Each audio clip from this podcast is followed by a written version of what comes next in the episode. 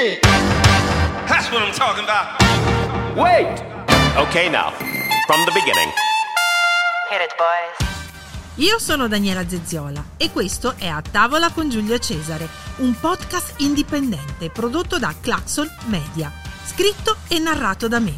Un podcast per raccontare di storia, anzi di storie di storia, di cucina, di curiosità e perché no, qualche pettegolezzo. A volte da sola, a volte con dei compagni di viaggio, vi porterò indietro nel tempo, nei luoghi e nelle cucine di chi la storia l'ha fatta e l'ha vissuta. Pronti? Buon ascolto! Bentornati a tavola con Giulio Cesare Live, seconda puntata e una seconda puntata che riprende un po' la prima puntata del 30 settembre. Siamo di nuovo in compagnia con mio grandissimo piacere insieme a Cosimo, Cosimo Petreni, autore del podcast Cronache di Cucine. Ciao Cosimo. Ciao Daniela, ciao a tutti ben arrivato. Quindi noi abbiamo fatto un primo viaggio nella prima puntata di A tavola con Giulio Cesare Live nelle cucine imperiali di Luigi XIV. Abbiamo fatto un viaggio proprio nel, nel tempo di, anzi da come è cambiato anche il modo di, di mangiare, di, di porsi a tavola dal Medioevo con il passaggio appunto a potremmo chiamarlo a un periodo più illuminato in cui ci sono comunque mh, ci sono stati dei, dei, grossi cambiamenti in termini non solo politici ma geopolitici. Però adesso non torniamo indietro, adesso andiamo avanti. E quindi oggi parliamo di... Oggi parliamo della ristorazione dalla tavola che esce da questi palazzi e con la borghesia che ha preso il comando diventa ristorazione vera e propria. Bellissimo.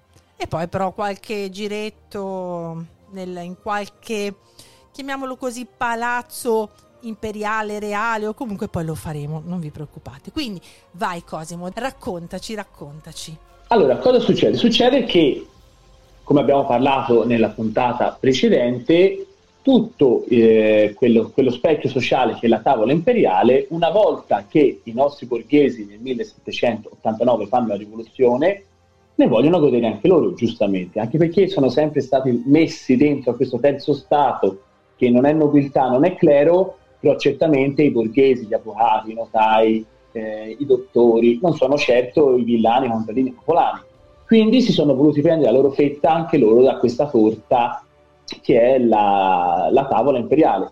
Quindi cosa succede? Succede che Intanto da un punto di vista operaio, molti pochi rimangono disoccupati e ovviamente per un pochino di tempo cosa fanno? Aprono l'osteria, aprono la locanda, vanno a lavorare a servizio di questi borghesi, possono essere in opera, abbiamo detto, l'avvocato, eccetera. Ma l'evento a noi interessa è il 1791, ovvero l'abolizione delle corporazioni, quindi il mercato libero borghese è finalmente un, uh, un, mare che uno può solcare senza imposizioni, perché spieghiamo bene cosa voleva dire lavorare in corporazioni. Noi sceglievamo in quale corporazione stare, che poteva essere la corporazione dei bottai, che era quella che faceva le botti e il vino, quella dei locandieri, eh, quella dei fornai, e non potevi uscire dal prodotto che produceva la corporazione. E non solo, dovevi rientrare in dei prezzi, in dei costi, non potevi fare una, un, per dire fornai del centro, mi viene in mente una cosa banale. Fornai del centro, quindi cosa succede? Che i clienti che verranno da te saranno diplomatici. Bene, non puoi fare pane, devi fare pasticceria. Quindi devi fare confetti, devi fare torte, devi fare magari, anche magari la pasta fresca di piena, se la puoi fare, insomma. Non puoi fare un prodotto che non sia quello fuori dalla tua clientela, perché te lo dice la corporazione. Ecco, tutto questo decade dopo il 1791, ovvero che qualsiasi ristorante può fare quello che vuole con i clienti, che, con gli avventori che ha. E questo ce lo dice, Bian Savaren ce lo dice in maniera esplicita, anzi lui ancora non ha capito bene cosa vuol dire ristorante, perché lui ci dice che i primi ristoranti sono nel 1770, quindi antecedentemente alla rivoluzione ma in realtà secondo me lui lo dice perché ancora il concetto di ristorazione non è, non è chiaro. Lui lo dice secondo me perché quei ristoranti sono diventati famosi a Parigi prima della rivoluzione erano locande o comunque osterie o, do, insomma, o comunque che i um, ristoranti erano ammessi dentro gli alberghi. Quindi erano proprio due cose diverse. Sì, sì.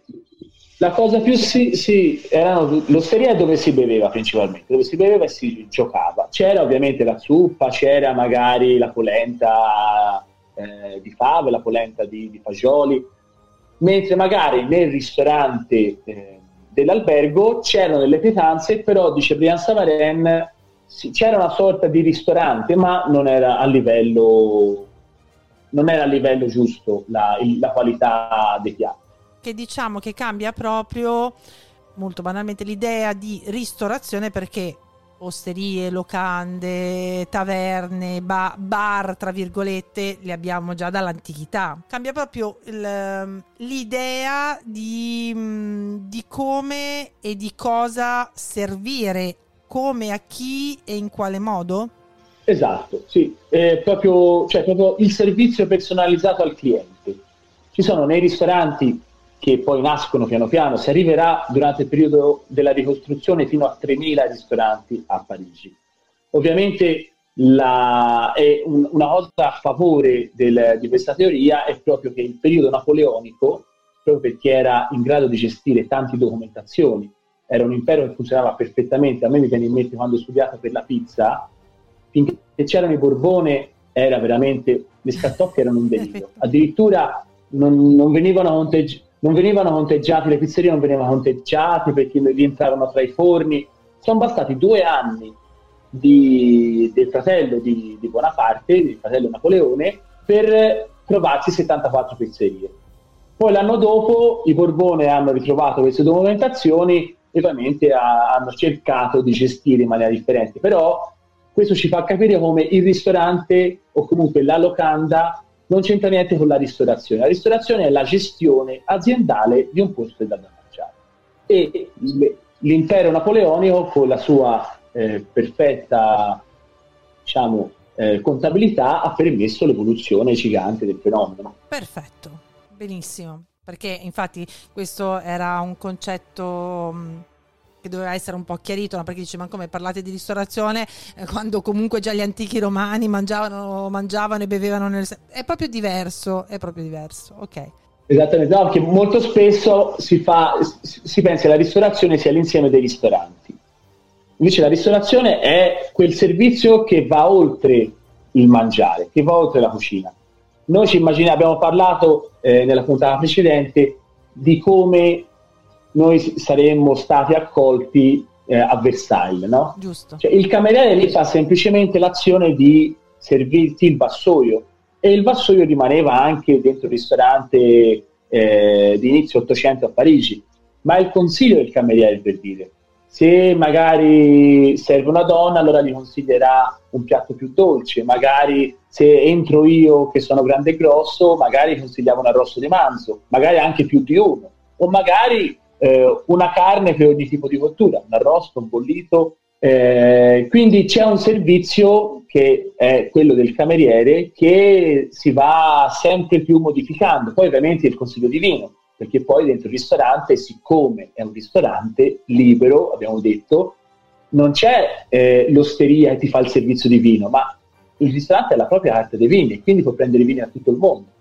Quindi può prendere quello che costa di più, quello che costa di meno, quindi è anche una sorta di, eh, dice Brian Savaren, molti ristoranti a Parigi hanno fatto la fortuna perché si accaparravano derrate alimentari anche scarse, però la bravura dei cuochi li rendeva talmente buone che nessuno se ne accorgeva. Quindi abbiamo detto l'aggiunta della salsa, quindi questo è il periodo d'oro delle salse che un po' mistificano il sapore. C'è sempre il luogo comune medievale che le spezie alteravano, no? Coprissero, in realtà sono le salse della cucina francese che coprono il sapore che uno non vuole sentire. Proprio perché ci immaginiamo qualsiasi pezzo di carne ricoperto dal nostro fondo, dalla nostra salsa. Qualsiasi, anche le verdure venivano gratinate tramite la besciamella tramite salsa. Quindi la salsa è l'elemento principale eh, per l'evoluzione economica dei ristoranti. E lo è anche adesso, noi andiamo ora, va bene, le trattorie, i ristoranti normali, per dire nel mio ristorante faccio pesce, le salse non mi sono necessarie, però per dire nei ristoranti stellati la salsa è essenziale. Anzi, se ti, viene, se ti viene a mangiare la guida e non trova le salse, ti degrada, cioè nel senso ti leva una stella. Mm. Così mi dici, questo mi vuoi dire che nei ristoranti stellati mettono le salse per coprire i sapori? Cioè, no, scherzo, eh, però nel senso, eh, non per coprire, però è necess- cioè, nel senso, è un, un'immagine che è rimasta, è necessaria. È un accompagnamento che comunque è rimasto e che piace, insomma, ecco, non per coprire i sapori. No, esatto, però com- o comunque magari, che ne so, eh, prendiamo un pollo, magari anche un pollo rustico, che ha comunque un sapore un po' sotto, diciamo, eh, rispetto magari a un'anatra, un cappone, allora gli si mette un, broad, un, un, fondo, una salsa magari invece di manzo, magari di un cavolo, cioè c'è, c'è un po' questa cosa, però l'immagine della salsa rappresenta la ristorazione, cioè questo è all'interno del, dei cuochi della cucina, eh, quello è, cioè magari sì, una citronette che è sempre una salsa, eh, è sempre una salsa, però è semplice, una salsa, una, volendo anche una salsa antica, perché i romani la usavano, l'agresto sarebbe eh, una salsa d'uva scerba che riprende un po' quel sapore, però non, non rappresenta un, uno status symbol, ecco, mentre la salsa, il fondo, quello sì, rappresenta lo status symbol della cucina nuova, della cucina, anche se si chiamava uh, cucina classica, la nouvelle cuisine verrà dopo negli anni 70, però la cucina nuova ha l'immagine della salsa. Allora possiamo dire che la salsa invece di mm, eh, con la nuova cucina, con la nuova ristorazione, non serviva per coprire i sapori, ma serviva ad esaltare il gusto e i sapori. Così suona, suona meglio.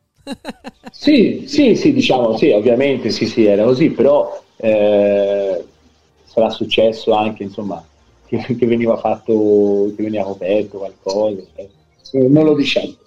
Non lo diciamo, non lo diciamo. No, dai, non diciamolo, non diciamolo, dai, dai. Comunque no, questo, è, insomma, questo era, era, il senso del... per finire, insomma, per finire il discorso anche iniziato nell'altra, nell'altra puntata, nell'altro episodio.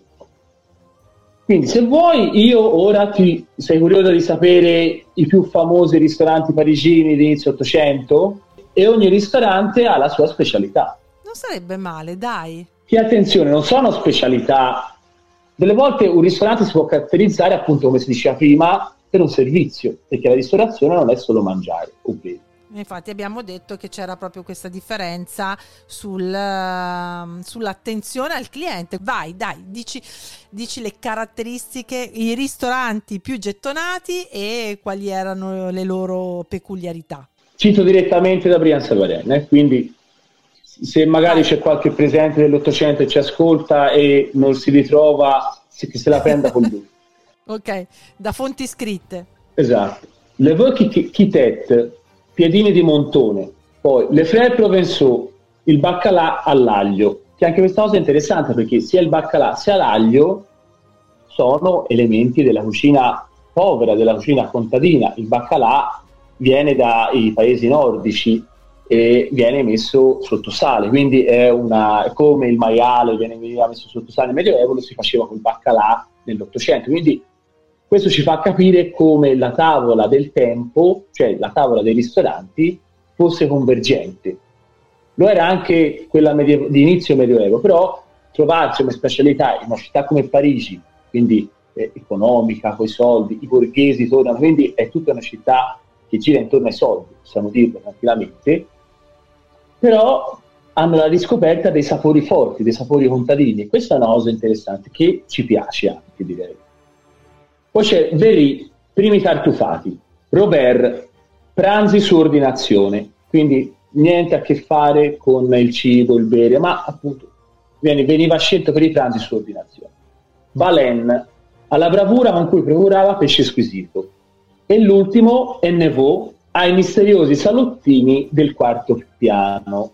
Ora, questa qui è una chicca, perché non si tratta appunto di ehm, mangiare o bere, ma perché in questi salotti si facevano le, rivolu- le, le riunioni rivoluzionarie e quindi, e quindi, il ristorante veniva scelto anche per, per diciamo, l'aggregazione massonica, lo possiamo dire Cioè, quindi il servizio, cioè, per dire, io, io ess- essendo a Firenze, è una città un po' strana, è una città piccola d'arte, però ci sono tante famiglie nobili che in realtà sono famiglie allargate borghesi, però vabbè, non ci interessa.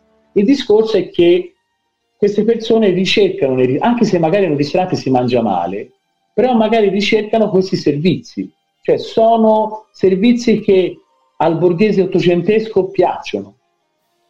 Cioè per dire, ora l'hanno chiuso l'Aris Bar vicino lungo l'Arno e veniva, era gettonato non tanto perché in realtà facevano, ora mi dispiace dirlo, però facevano anche una ristorazione antiquata, ok? E a un costo anche abbastanza sostenuto. Però veniva, era gettonato, veniva pavimentato perché aveva il salotto sopra. Quindi il ristorante viene scelto non per, eh, per le qualità eh, gastronomiche, ma per il servizio esterno. Eh, questo è interessante perché mh, mm, succede a volte che proprio appunto quello che dicevi tu, il ristorante venga scelto più per un servizio al di fuori della cucina, cioè un servizio che viene offerto, quindi tipo il salottino privato, che poi naturalmente viene contornato dal cibo. Però ecco, in quel caso il cibo passa in secondo piano, perché è più quello che comunque ti serve per creare, per, per fare relazioni piuttosto che appunto queste riunioni segrete, insomma, ecco, questo, questo è interessante da, da sapere, da conoscere.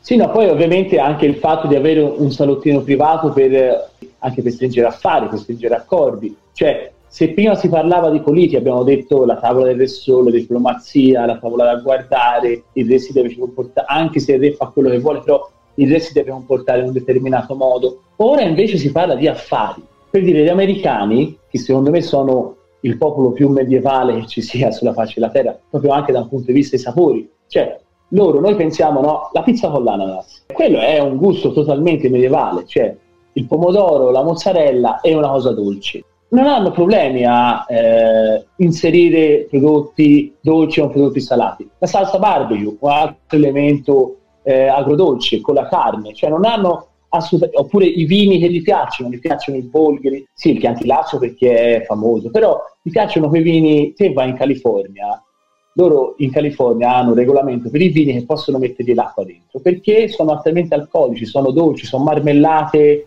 messe nel bicchiere, per intendersi. E a tavola parlano esclusivamente di business, cioè come succedeva nel Medioevo.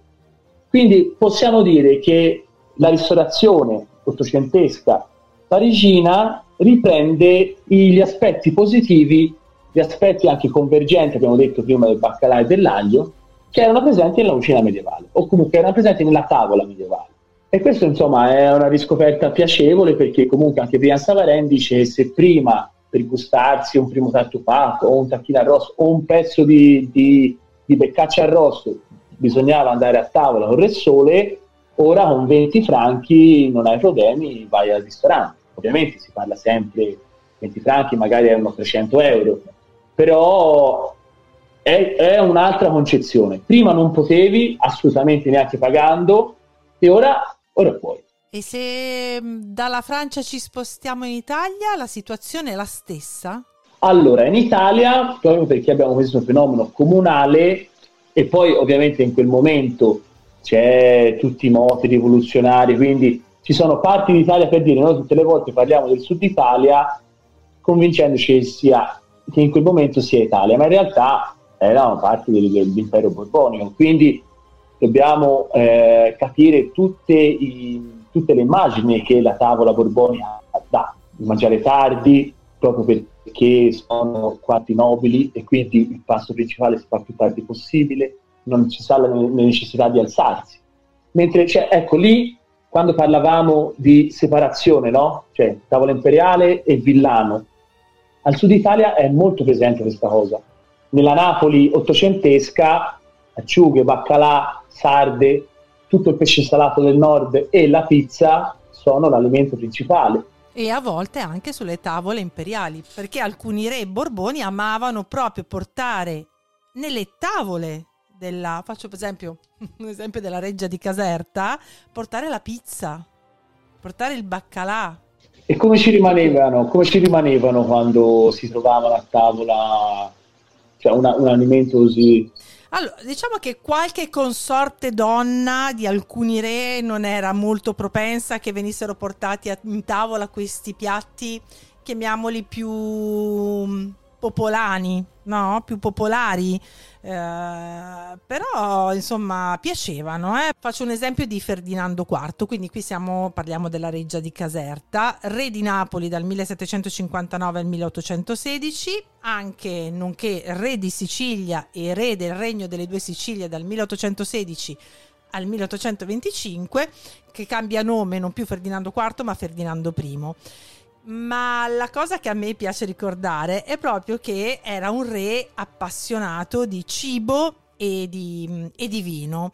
E dopo il matrimonio con uh, Maria Carolina d'Austria, uh, arrivò proprio alla corte, cioè quindi alla reggia di Caserta, una schiera, perché, e qui torniamo al discorso che tu facevi prima, di cuochi francesi, che erano i messieurs che in napoletano poi diventeranno i Monsu.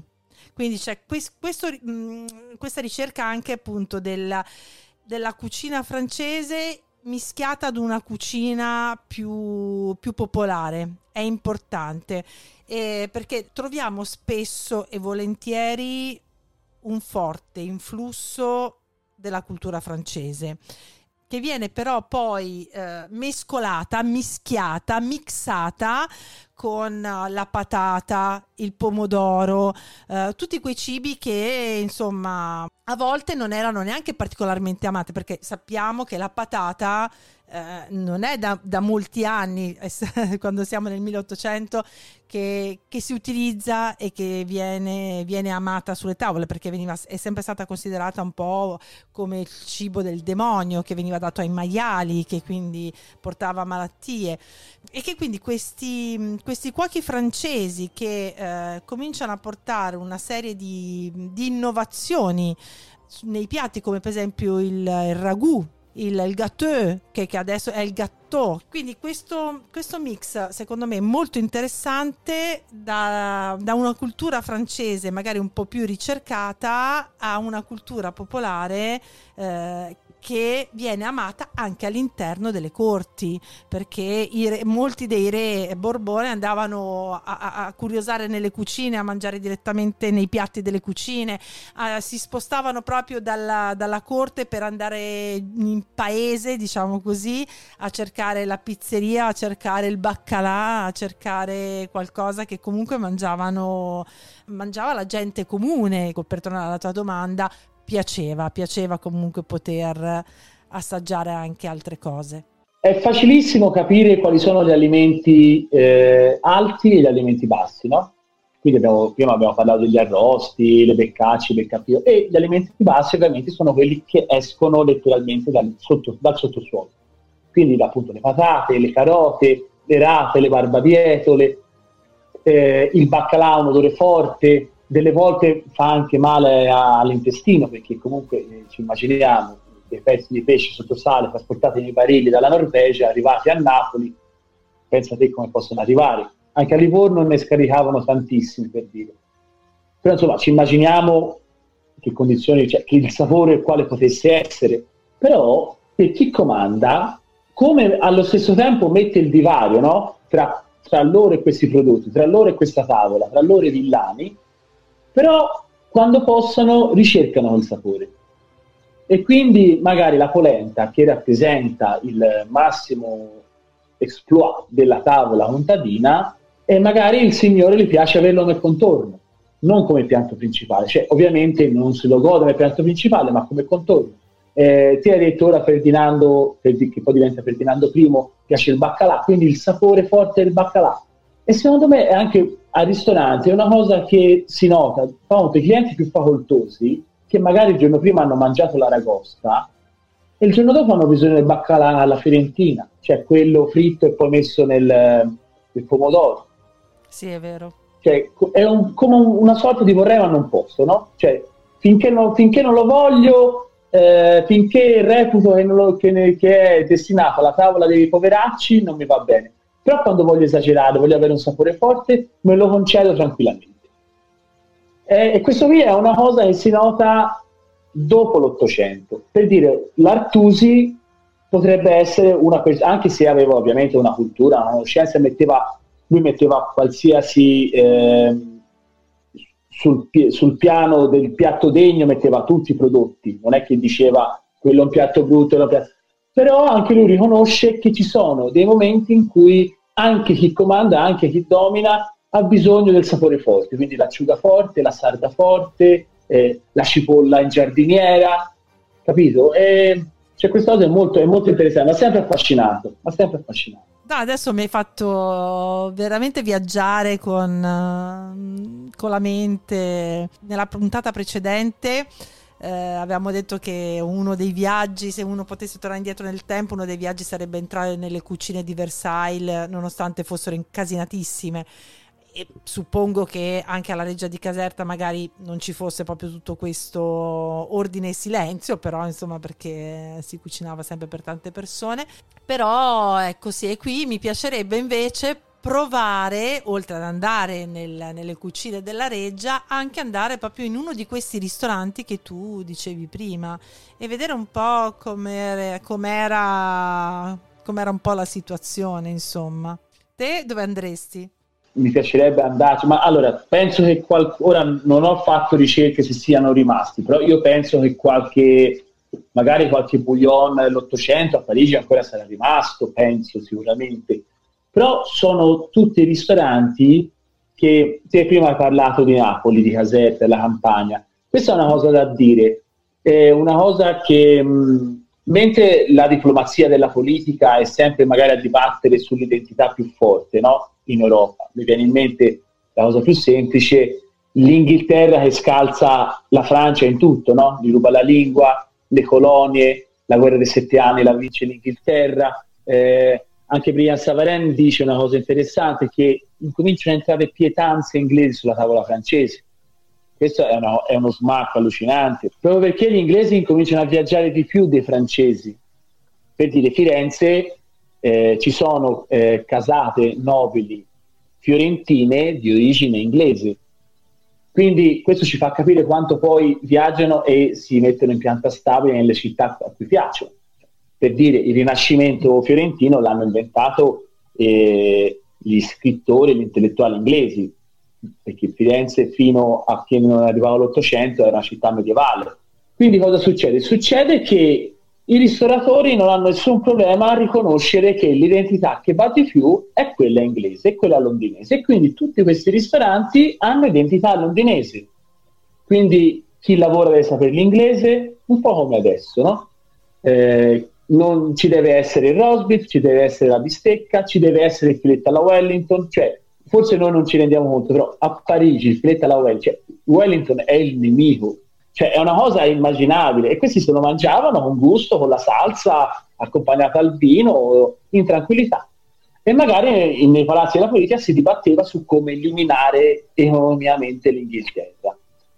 Stesso parallelismo l'ho trovato nella Napoli ottocentesca per quanto riguarda la pizza, ovvero eh, la pizza diventa un business eh, eh affermato, anche grazie ai due anni di gestione napoleonica, però nel periodo poi suddetto borbonico diventa un business vero e proprio e quindi cosa succede? Succede che viene annessa all'impero italiano, al Regno d'Italia, scusami, e non si ha nessun problema a nominare pizzerie, forni, salottini dove si assaggia la pizza in eh, Pizzeria Roma, Forno Italia, Forno Savoia, eh, Forno mh, mm, Regno d'Italia, cioè forno, il Forno del Re, la Pizzeria della Regina, cioè senza nessun problema. Proprio perché si capisce quando si fa ristorazione il business è maggiore dell'identità politica. Invece prima era una, era una cosa che non poteva essere concepita. Interessante. E quindi tu dove vorresti andare se, face, se, potessi tornare indietro nel tempo? In uno dei ristoranti francesi o a mangiare una pizza nella Napoli dell'Ottocento? Eh, questo, è un bel, eh, questo è un bel dilemma. Diciamo mezz'ora da una parte, mezz'ora da un'altra. E poi magari ti fai un giretto nelle cucine di, della, della Reggia di Caserta. Eh sì, sì, sì, magari. Poi eh, insomma, la Regia Casetta ce ne gira anche Star Wars, quindi per me Va, eh, è un valore aggiunto. eh, è un valore aggiunto. No, poi bellissimo, è, ver- è veramente insomma una regia bellissima. Questo è quello che si diceva prima, no? che il bosco è del, del Signore, quindi tutti i frutti del bosco sono del Signore. E anche Versailles, la regia di Caserta, Schönbrunn eh, a Vienna, sono tutti quei posti che cercano di creare una sorta di incolto, però ovviamente che sia adatto a un nobile del Settecento. Quindi avremo eh, gli agrumi, l'arancia, i limoni, eh, dove ci sono le pesche. Poi ovviamente ci sarà, se Versailles è tanto grande, ci sarà anche la parte dove si annette al, al bosco, quindi per fare le, le varie cacce, le varie battute di caccia. In Inghilterra mi viene in mente fanno sempre eh, la battuta di caccia alla volta quelli sono, sono lasciti, sono, sono relitti di, quella, di quel concetto medievale che il bosco è del Signore.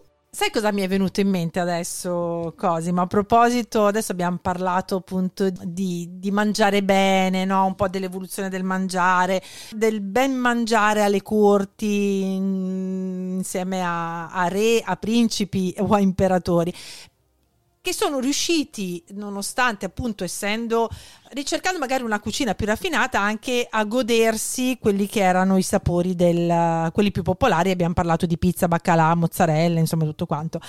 E mi viene in mente un personaggio dell'epoca eh, che era Vincenzo Corrado, l'autore del Cuoco Galante un libro che racchiude oltre non solo alle ricette ma anche una serie di tutta una serie di consigli e anche poi qui ci torniamo dopo di termini cucinari eh, che sono quei termini particolarmente usati in cucina e che magari però noi non, non, non ne sappiamo il, il, significato. Però prima di passare un attimo ai termini cucinari che li vediamo insieme, giusto per dare una, qualche notizia molto veloce, Corrado era al capo dei mh, servizi di bocca del, del suo principe. I servizi di bocca erano quelli che si occupavano proprio dell'organizzazione di banchetti, di eventi, quando a corte c'era qualcosa di importante. Quindi lui si occupava di organizzare il tutto alla perfezione nazione.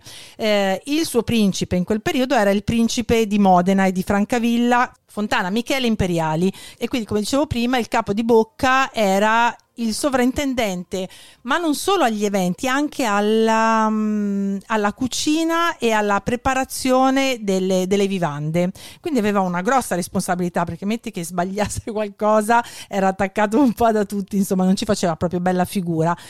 E nonostante lui fosse, e questo è interessante rispetto a tutto il discorso che noi abbiamo fatto fino adesso, fosse di umili origini, cioè non era ricco, non era di una famiglia nobile, lui adorava, amava proprio lo sfarzo di corte. Essendo molto testardo, è riuscito a, ad arrivare alle tavole più, più, importanti del regno e andare a servizio, quindi a farsi conoscere e infatti si dice che avesse un gusto francese che però era in grado, un po' come facevano, come abbiamo parlato prima di Ferdinando, eh, che oltre al suo gusto magari per la cucina un po' più ricercata, gli piaceva buttarci in mezzo comunque la pizza, il pomodoro, il baccalà, integrare questo gusto francese con del, degli ingredienti mai usati o molto poco utilizzati come potevano essere, e ce lo siamo detto anche prima questo, il pomodoro e le patate, che erano comunque dei prodotti popolani. E poi, vabbè, quello tu parlavi prima di alici, quindi lui ci metteva tantissime alici, eh, gli piaceva cucinare con le erbe fresche e quindi di, di, mettere dentro tutta una serie di, mm, di, aromi, di aromi particolari. E come dicevo prima, nel suo trattato non ci sono solo le ricette, ma ci sono proprio dei capitoli dedicati anche alla descrizione delle materie prime, a come impiattare le vivande. Quindi oggi sarebbe a Masterchef molto ricercato per come impiattare eh le sì. vivande, a come utilizzare le stoviglie, a come utilizzare, che ne so, il piatto, un certo tipo di piatto, la forchetta, il coltello, il cucchiaio. Eh, ti descrive alla perfezione quelli che sono i, i banchetti, come li organizzava, come venivano organizzati. E poi c'era una, un capitolo dedicato, e questa parola mi è, mi è, sempre rimasta simpatica, non so perché, al vitto pitagorico. era mh, basato praticamente sull'utilizzo di erbe fresche, eh, di radici, di fiori, di frutta, di semi, di tu- cioè utilizzare nel vitto, cioè quindi nel mangiare tutto ciò che la terra produce a seconda della teoria dell'epoca che un ravvicinamento alla natura avrebbe favorito la buona salute e un'aspettativa di vita lunga e sana. E diciamo che qualcosa poteva saperne, visto che Vincenzo Corrado morì poco dopo aver compiuto i cent'anni. Ah, Quindi forse accidenti. magari questa cosa del, del vitto pitagorico Eh. potrebbe servirci ad imparare, Eh sì. cioè, a- ad abituarci magari ad, avere, a- a- ad imparare ad avere delle abitudini diverse. Ehm, perché infatti diceva, io sono del parere che fra gli studi di necessità che deve far l'uomo è quello di annoverarsi quello della conoscenza di se stesso e dei commestibili per servirsene a seconda delle stagioni. E quindi anche questo potrebbe tornare molto utile. E poi, come ti dicevo prima, i termini cucinari. Tu sai cosa vuol dire bianchire? Allora, immagino voglia dire tipo sbianchire, l'attuale sbianchire, cioè ovvero Ok. sbollentare, in, sbollentare in acqua calda o eh, in acqua fredda. Bravo, far bollire per poco in acqua qualunque, qualunque cosa si voglia, diceva lui. Oppure che cosa vuol dire salpicco? Salpicco non la so. È un'unione di vari mh, intingoli, diciamo così, che vengono minuziosamente proprio mh, ridotti a pezzettini che servir debbono per ripieno o di pasticcetti o per animali. Bello. E poi parla della glassa. Io se ti dico glassa, a te cosa ti viene in mente? Eh, i dolci, magari glassare un, un budino o qualcosa del genere. Invece qui si parlava di una glassa per, eh, fatta con del brodo chiarificato e ristretto che serviva per sopra o sotto le vivande di carne o polleria in umido. Accidenti. Comunque, vedi la- quanto è complicato. Quella cucina lì è veramente difficile, veramente complicata. Però io so che tu ogni tanto ci provi a fare qualcosa perché ti piace. Sì, no, certo, ovviamente, poi eh, senso, eh, fa parte del mio lavoro, però ehm, devo dire che quella cucina lì sì, è molto saporosa, è molto saporita. Io la, la concilio molto con le feste, soprattutto con il Natale, perché è una cucina grassa, però se sei un cuoco mediterraneo non ti entra dentro fino in fondo, perché proprio lo vedi che non, non- non è che non c'entra niente, però è una cosa diversa dalla nostra cucina. Noi abbiamo tutti altri valori, Noi- a parte il sapore, noi siamo eh, figli del sapore amaro. Noi italiani purtroppo siamo, siamo destinati all'amaro, che non, non è una cosa negativa. Eh, mentre quella cucina lì ha proprio il burro, la dolcezza, la grassezza, la morbidezza, è un gusto rotondo. Noi invece, quando si parla di radici della nostra, del, cioè il sapore più che della nostra cucina, il sap- radici del nostro sapore, è una metafora a doppio senso, proprio perché il nostro sapore sono le radici, sono l'amaro. E quindi, cioè, ti, ti faccio un esempio. Te inizi, sai che il, nei, nei pasti, nei pranzi lunghi, soprattutto magari mi viene in mente, vai, vai in un- uno stellato, uno di solito inizia magari con una tartara o con carpaccio dove è presente un'insalatina. È vero. Eh, immancabilmente c'è il radicchio, oppure c'è un carpaccio di barbabietola. Perché noi siamo figli, noi si inizia, noi iniziamo a mangiare col sapore amaro e terminiamo col sapore amaro. Poi dentro la parentesi antipasto e caffè amaro c'è tutte le cose, c'è il primo magari c'è una lasagna ragù, c'è il risotto, c'è l'arrosto, abbiamo magari, che ne so, per dire anche fritta alla Wellington, però il nostro inizio e la nostra fine è sempre l'amaro. È vero. E quindi a me, a me piace quella cucina lì, a me piace la cucina che non, non vuol dire sia facile, però semplice. Quella cucina che, non che appunto ha bisogno del- dell'olio, dell'aceto, quella cucina lì, le marinature a me piacciono un casino per dire. Una volta feci, per dire, una marinatura strana, eh, i pesci bianchi tipo l'orata, il branzino marinati nella- nell'acqua di pomodoro. Te non hai idea del sapore che viene. Cioè non c'è salsa che tenga, È proprio vero, sai con, vero. i semini che sono acidi, con il succo che è agrodolce, quindi c'è un po' di quell'umami e poi il branzino diventa rosa, cioè una cosa... A me piace, cioè ganzo, proprio ganzo, il ganzo, dai, proprio la parola ganzo. il ganzo, mi piace ganzo, il ganzo, sì, da ganzo. buon toscano. Sì, sì, È è, proprio- è ganzo. ganzo.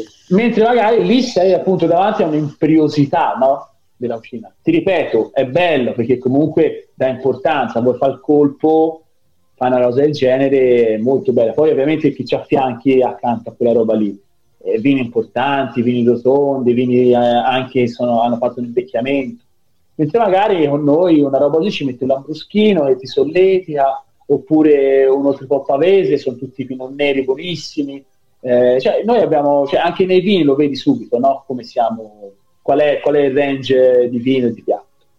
Bene, guarda, io sono mh, sempre molto affascinata quando, quando chiacchieriamo di queste cose, ma i tempi, i tempi stringono. Però prima di lasciarti e di salutarti, tu sei mai stato alla Reggia di Caserta?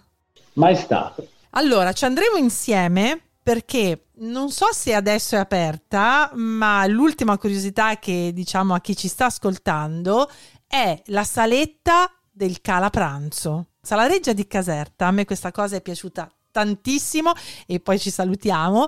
C'è un piccolo ambiente eh, sul, eh, sul retro della sala d'autunno, che era una sala imponente. È stata una saletta che per tantissimi anni, ma per decenni, mm, non è stato possibile visitare proprio perché era stata ostruita da, da un impianto antincendio che non era mai entrato in funzione. Ma che cos'è questa saletta? Che è la cosa che secondo me è la cosa più divertente.